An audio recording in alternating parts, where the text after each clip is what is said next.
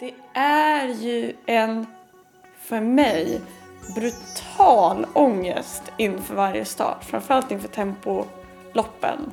Eh, därför att då har jag högst krav på mig själv, det är det individuella loppet då. Så jag undrar alltid innan start varför jag gör det här. 24-årige Louise Jannering från Uppsala bjöd på en storskräll i Paralympics hösten 2021. I landsvägscyklingens tempolopp klass B för blinda bärgade hon bronset tillsammans med piloten Anna Svärdström. Som om inte det vore nog tog hon och Anna även ett brons i spelens linjelopp på 92,4 kilometer. Jag träffar Louise nu efter den stora bragden för att tala om livet idag och hur hon har stakat ut sin fortsatta idrottskarriär med träningar och tävlingar.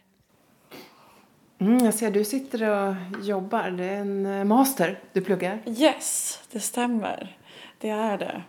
Så nu, är det. nu handlar allt om att ladda ner så många artiklar som möjligt och tänka så brett som möjligt för att försöka skapa någon slags ordning och idéer om exakt vad jag ska skriva om. Vad är det du läser?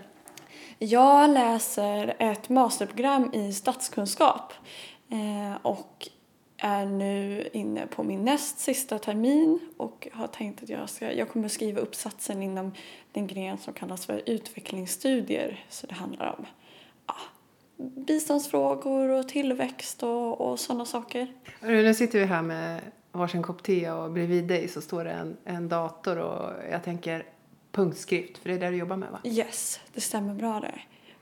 Punktskrift punktskrift och eh, ja, skärmläsarprogram med tal i data. Och då tänker jag att kombinera eh, en master med elitidrott. Ja. Hur funkar det? Men det funkar ganska bra. Eller det, för jag har pluggat under i princip hela min elitidrottssatsning. Eh, och, så även på, på kandidatnivå då. Eh, och jag tycker att, att plugga parallellt med idrottande har bara varit bra. Därför då har man två olika fokus och ibland går studierna bra, ibland går skolan bra eh, och ibland går någon av dem dåligt och då kan man liksom hämta energi från, från den andra. Och dessutom så trivs jag med att, att liksom få använda hjärnan eller hur man ska säga även i, i min vardag. Men sen så om man ska vara ärlig så det är väl kanske inte optimalt att, att plugga heltid som jag har gjort. Så det, eh, det är väl någonting jag hoppas ändra på så, så småningom. Att eh, ta medaljer tillsammans med en pilot, alltså en eh, medåkare på cykeln. Precis, på tandemcykeln. Hur var det? Eh, vi trodde absolut inte att vi skulle ta två medaljer. Vi hade väl, det fanns väl en teoretisk chans att i alla fall knipa en. Men det var faktiskt inte det primära fokuset.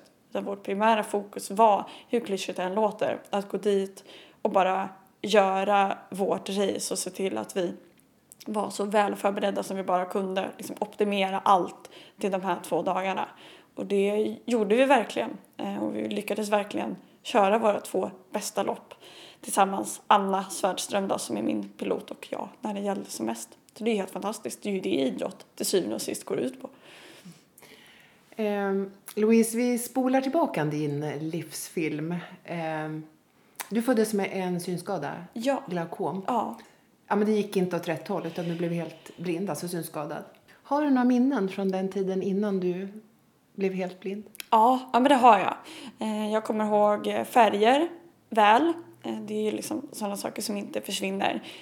Eh, och så får man väl en viss avståndsuppfattning och bara liksom att man har sett vissa saker är bra när man sen ska måla upp en bild av det i huvudet. När man ja, när man inte ser det.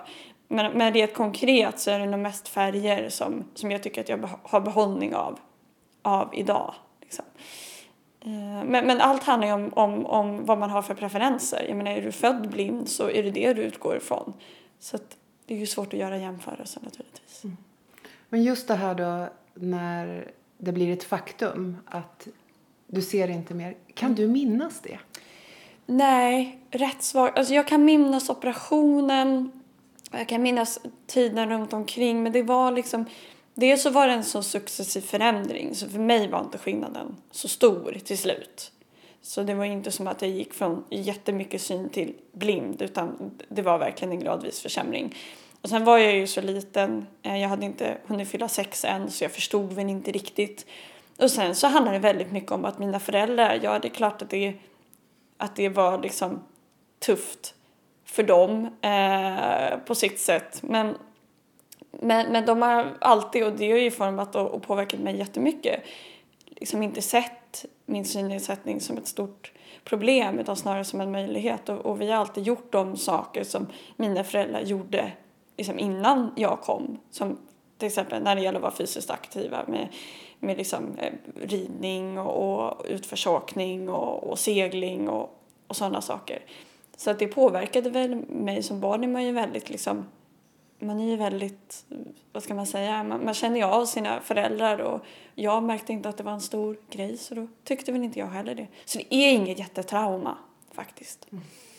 Det blev en tandemcykel ganska tidigt. Ja, det blev det faktiskt. Eh, mina föräldrar köpte en tandemcykel ja, i samband med att jag förlorade synen sådär omkring, där jag var sex år. För att jag skulle kunna vara med och cykla med familjen. Så det var framförallt pappa och jag som, som brukade cykla på den.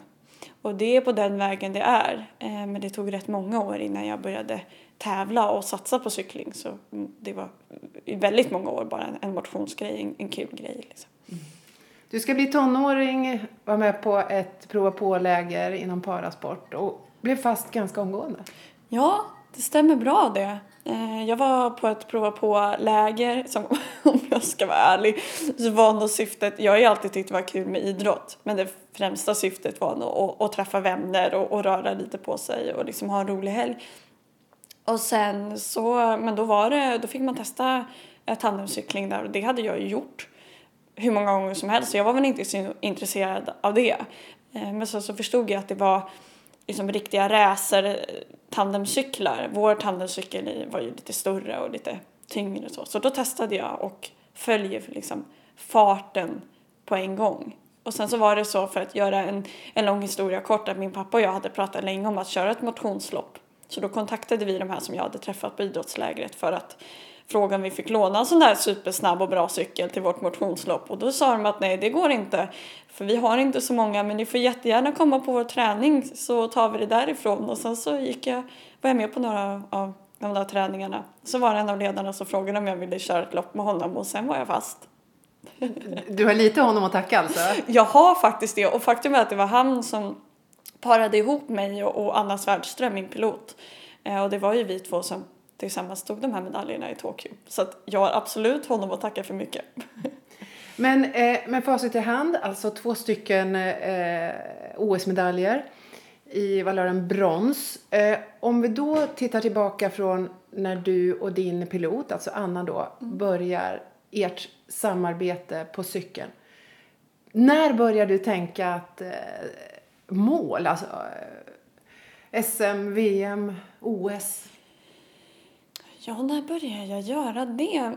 Faktum är att jag har, jag har lärt mig genom åren att, att, eller mitt intryck ska jag säga, är att idrottare har ganska olika drivkrafter. I grund och botten är, är vi ganska lika, i alla fall om jag tittar på oss paracyklister som jag känner allra bäst. Det vill säga det är väldigt målmedvetna människor som, som i vårt fall då klarar av och liksom på något sätt lockas av den här fysiska utmaningen och sådär. Men att man ändå kan ha väldigt många olika drivkrafter så en väldigt stor del av min drivkraft har, har varit processen snarare än själva målet. Det här minns jag till och med att, att vi pratade om i Tokyo innan vi tog medaljerna.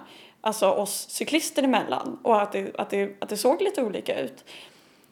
Så att det är väl klart att, att målsättningen har varit att det ska gå bra på tävlingen men jag har i väldigt liten utsträckning tänkt medalj och liksom stå högst upp på podiet och sådana saker. Utan jag har liksom mer lockats av det här att se hur, hur långt jag kan pressa mig själv. Vad kan jag göra i mitt liv för att det ska gå ännu bättre? Vad kan vi göra tillsammans för att förbättra vårt samarbete på cykeln och, och så vidare. Men sen är det klart att ju bättre det går desto mer alltså desto högre mål sätter man ju på något sätt. Så även om inte jag visualiserar den här guldmedaljen i samma utsträckning som jag tror att många andra idrottare gör så, Så det klart att man på något vis ändå vill längre med sin resa. Så det, det är väl kanske någon slags omskrivning för, för, för framgång. Men, men för mig är det verkligen processen som har varit, varit viktig. Men vi började ju prata om, om Paralympics, jag vet inte, när var det, kanske 2017, 18? Ja, vi fattade nog det aktiva beslutet 2018 att ja, men nu blir det här vårt, nu blir det här vårt mål. Hur gammal var du då? Då var jag 21. Så då, det, det är faktiskt en rätt en rolig historia därför att vi hade tävlat som under sommaren, Anna och jag. Och det där hade legat lite i luften och så kände jag efter säsongen att Nej, men nu måste vi ta det här. Så jag ringde Anna och, och, och sa att jag vill till Paralympics med dig, men det är vi som gör det här. Vad känner du? Och så sa hon ja, jo, men jag, jag är positiv, men jag måste ju prata med familjen naturligtvis. Och det, och det förstod jag ju. Jag visste redan att jag hade min familj med mig. För det ska man veta, det är, det är jätteviktigt att ha folk runt omkring som förstår. För att man gör ju väldigt många, vad ska man säga, egoistiska prioriteringar. Eh, och så ringde hon upp ett tag senare och sa, ja nu har jag pratat med Niklas, hennes eh, man då. Ja, och, och jag frågade om, om han tycker att det är okej att, att jag satsar med dig till Paralympics och han sa nej.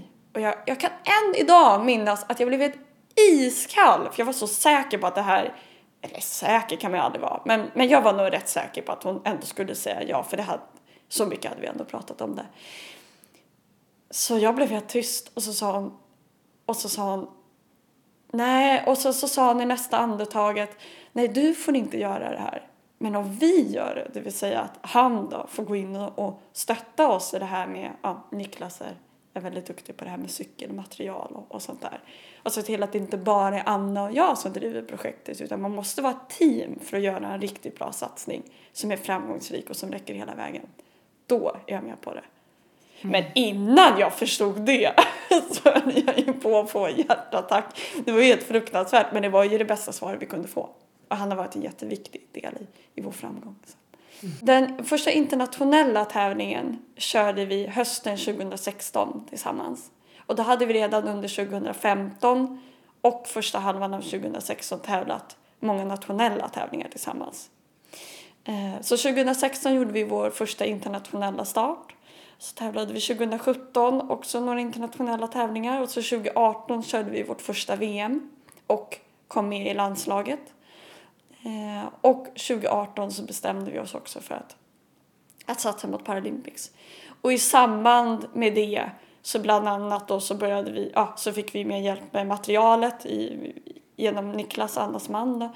Och så ja, jag skaffade en ordentlig tränarkontakt. Vi rekryterade en pilot till, Jenny Eliasson, som också var med i Tokyo.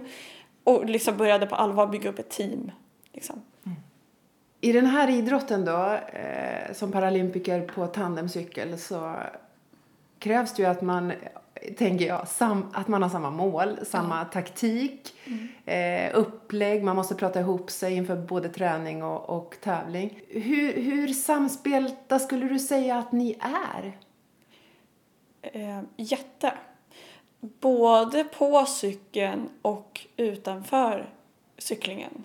För det är, det är liksom viktigt med båda två. Man spenderar ju väldigt mycket tid tillsammans. Även om vi inte tränar till vardags tillsammans på det sättet utan det blir mycket helger och på vintern blir det inte så mycket och så vidare. Men man måste ändå funka bra ihop som personer för att det ska liksom ja, men fungera när man reser tillsammans. Man bor ju tillsammans och man är nervös tillsammans och besviken och glad och stressad och liksom alla. Eh, alltså, framförallt Anna och jag som har kört länge tillsammans, vi har ju liksom delat alla känsloregister och, och hanterar det också på väldigt olika sätt. Så det lär, man, man måste liksom lära sig att förstå varandra. Men sen så på cykeln, ja men det är klart att man, man lär sig hur man ska röra sig på cykeln tillsammans eh, vad Anna ska säga med så liten liksom, effort som möjligt och jag ändå ska förstå. Det vill säga, hon har ju inte luft ofta till att prata i långa meningar liksom, så det måste man ju ha pratat ihop sig om innan. Eh, och hur man, liksom, att man tränar på att ta kurvor exempelvis tillsammans så att, så att båda rör sig på cykeln på ett sätt som gör att man får så mycket fart med sig ut ur kurvan som möjligt och så vidare. Och att jag får den information som jag behöver av Anna på ett effektivt sätt. Jag läste någonstans att det här med kommunikationen när det eh, går fort och det blåser, att Ja. va och jag kan förväxlas. Ja, exakt. Ja, men det stämmer. Det är ett bra exempel. Eh, så att inte så att inte Anna ställer en fråga till mig och, och, och hon tror att jag säger ja, fast egentligen har jag inte hört. Det blir ju jättedumt. Så den, den missen har vi gjort någon gång. Ja, det stämmer. Du sa det här med att dela hela känsloregistret. Jag kan tänka att det är väldigt enkelt att dela glädje. Men hur har det varit de gånger ni har varit besvikna och ledsna? Men inte så farligt som man skulle kunna tro. Därför att vi hanterar det så olika. Jag är ganska liksom, introvert både innan och efter tävling. Och mår väldigt bra av att vara själv. Liksom, faktiskt även när det har gått bra till viss del. Men framförallt när det har gått dåligt. Och Anna är precis tvärtom. Ju mer nervös eller glad eller liksom, ju mer hon känner desto mer pratar hon. Och så länge hon inte pratar med mig eller med någon annan som ska tävla så, så funkar det jättebra. Och, och, och det där har vi liksom pratat om. Eh, och, och hon blir inte lika liksom nedslagen av motgångar som jag kan vara. Eh, eller är väl i alla fall inte lika emotionellt bunden till det som jag är. Men det där är ju någonting som vi har pratat om. Därför att i början så blev det ju lite för mig som att, men gud, bryr du dig inte? Liksom. Men det är inte det. Utan man hanterar det bara väldigt olika så det är väldigt lärorikt. Men vi, vi har hanterat det bra faktiskt. Det är klart att eh, Anna är en duktig idrottare i botten själv. Hon är triatlet. Ja, eller Eh, vad? Ja, eh, och kan använda sig av de erfarenheter hon har därifrån. Men förutom det då, att vara din pilot, att sitta framför dig på cykeln, så är hon ju coach och ledsagare också. Hon har många, många uppgifter i ert gemensamma liv. Ja, men det, det har hon ju. Eh, framförallt så var hon väl mer av en coach förut. Den rollen har andra tagit över nu därför att Anna kunde inte liksom bära allt. Eh, men det är klart att piloten, är oberoende av om det är Anna, Anna ska ju faktiskt, eller har ju slutat nu och jag håller på att bygga upp ett nytt team med piloter omkring mig. Men det är ju också en del av, av det hela att, Eh, att, att det ofta blir så att man sitter ihop och, och får lite ah, hjälp med i alla fall att liksom förflytta sig från A till B i större okända miljöer, typ flygplatser och alltså, liksom inne på hotell och, och sådana saker. Eh, så det, det är en del. Men det där är ju också någonting som man liksom hon och, och även Jenny har, har tyckt att det har varit okej. Men vi får se hur det blir med de kommande piloterna. Då kanske det blir liksom ledare och sånt där som får göra, äh, hjälpa mig mer med det. det. Det beror lite på hur mycket energi man tycker att det tar. Eh, idrottsutövandet är en sak, men eh, jag funderar så mycket på det här med att lita på någon annan, det vill säga tilliten till en annan människa, för det går ju fort. Ja. Du måste ju lita på vad Anna gör. Ja, men det, det gör jag ju och det är ju någonting som man bygger upp över tid. Eh, och någonting som jag är van vid. Det är ju inte unikt för tandemcyklingen. Jag menar, jag har åkt jättemycket utförsåkning till exempel med, med min pappa och nu för tiden även med min bror så, så smått när han har blivit äldre. Eh, och, och det är ju någonting som Dels så bygger man ju upp det bara genom att göra det mycket, cykla eller åka skidor eller vad det nu är. Och sen så är det bara en, en känsla som man, alltså jag, egentligen så är det något så stor skillnad från som, jag menar om man får hjälp bara med ledsagning i sin vardagsmiljö som ju många med synnedsättning kan relatera till att, att vissa människor kan det där och har koll eh, och vissa kan det inte, och har inte koll och det där är liksom en intuitiv känsla som man utvecklar genom åren för att man blir exponerad för det. Men ja, det är jättemycket tillit, absolut. Har det hänt något någon gång sådär? eh, Att Anna har missat något som har dragit med dig eller, eller tvärtom? Alltså det har, det har faktiskt aldrig hänt något allvarligt. Eh, I form av liksom krascher eller krockar eller något sånt där. Och framförallt inte någonting som har gjort att min tillit har, har minskat. Liksom. Sen har det ju hänt någon gång att, att, att faktiskt både Anna och Jenny, de har satt sig på cykeln där fram och sen har vi inte kommunicerat så bra så att de tror att jag sitter där bak fast jag inte gör det. Och sen har de liksom så cyklat iväg och så står man kvar där och bara hallå. så det har hänt. Eh, men eh, men, eh, men inget, ingen liksom olyckor eller något sånt. Peppar peppar. Mm. Um, om du ska ta med oss på slutminuterna i ett av de här loppen på Paralympics. Mm. Jag tänker det där på 92,4 kilometer. Ja, precis. Det långa linjeloppet. Ja. Mm. Det här sista. Ni är, ni är tre stycken som ligger i tät. Yes. Och som slåss om medaljerna. Ja. Ta med mig på den resan. Så i paracykelsammanhang var det en väldigt lång brant uppförsbacke som Anna och jag kände oss grymt starka i. Det var faktiskt en fantastisk upplevelse. Men vi hade stora problem med våra växlar i den här uppförsbacken därför att på vägen till Tokyo vi tror att det beror på det här, vi kan inte svära på det, men då tappade de ut cykeln ur eh, bagageutrymmet på planet nere i backen och det är ganska högt. Men vi tror att växlarna fick sig en smäll och även om vi försökte fixa det innan och det funkade innan start så funkade det inte under tävling. Så det gjorde att vi var tvungna att gå på för, för tung växel i uppförsbacken i slutet av uppförsbacken för vi vågade inte växla allt för mycket. Vi hade tagit en väldigt aktiv roll i det här loppet därför att vi kände att okej, okay, nu är vi tre stycken. Vi två har ett stort intresse av att vi är vi tre och att inte resten kommer ikapp. Därför att vi insåg att det där var ett handikapp för oss, att vi hade problem med växlarna och var tvungna att ta ut oss lite för mycket i den där uppförsbacken. Dessutom var vi väldigt starka eh, på dagen. Så vi hade tagit väldigt mycket initiativ men risken med det är ju att man blir för trött och inte orkar spurta om, om guldet och det är ju guldet alla vill ha liksom. Så vi kom upp i den där backen, eh, det var sjunde varvet och det var sån sjuk ångest varje gång vi skulle vara tvungna att växla i den där backen. Men då gjorde vi i alla fall den sista växlingen och kedjan hoppade i när den skulle. Man får så mycket adrenalin för man vet att nu händer det snart, nu smäller det snart och det här kommer göra ont och det är nu det gäller och nu jädrar måste vi bara gasa.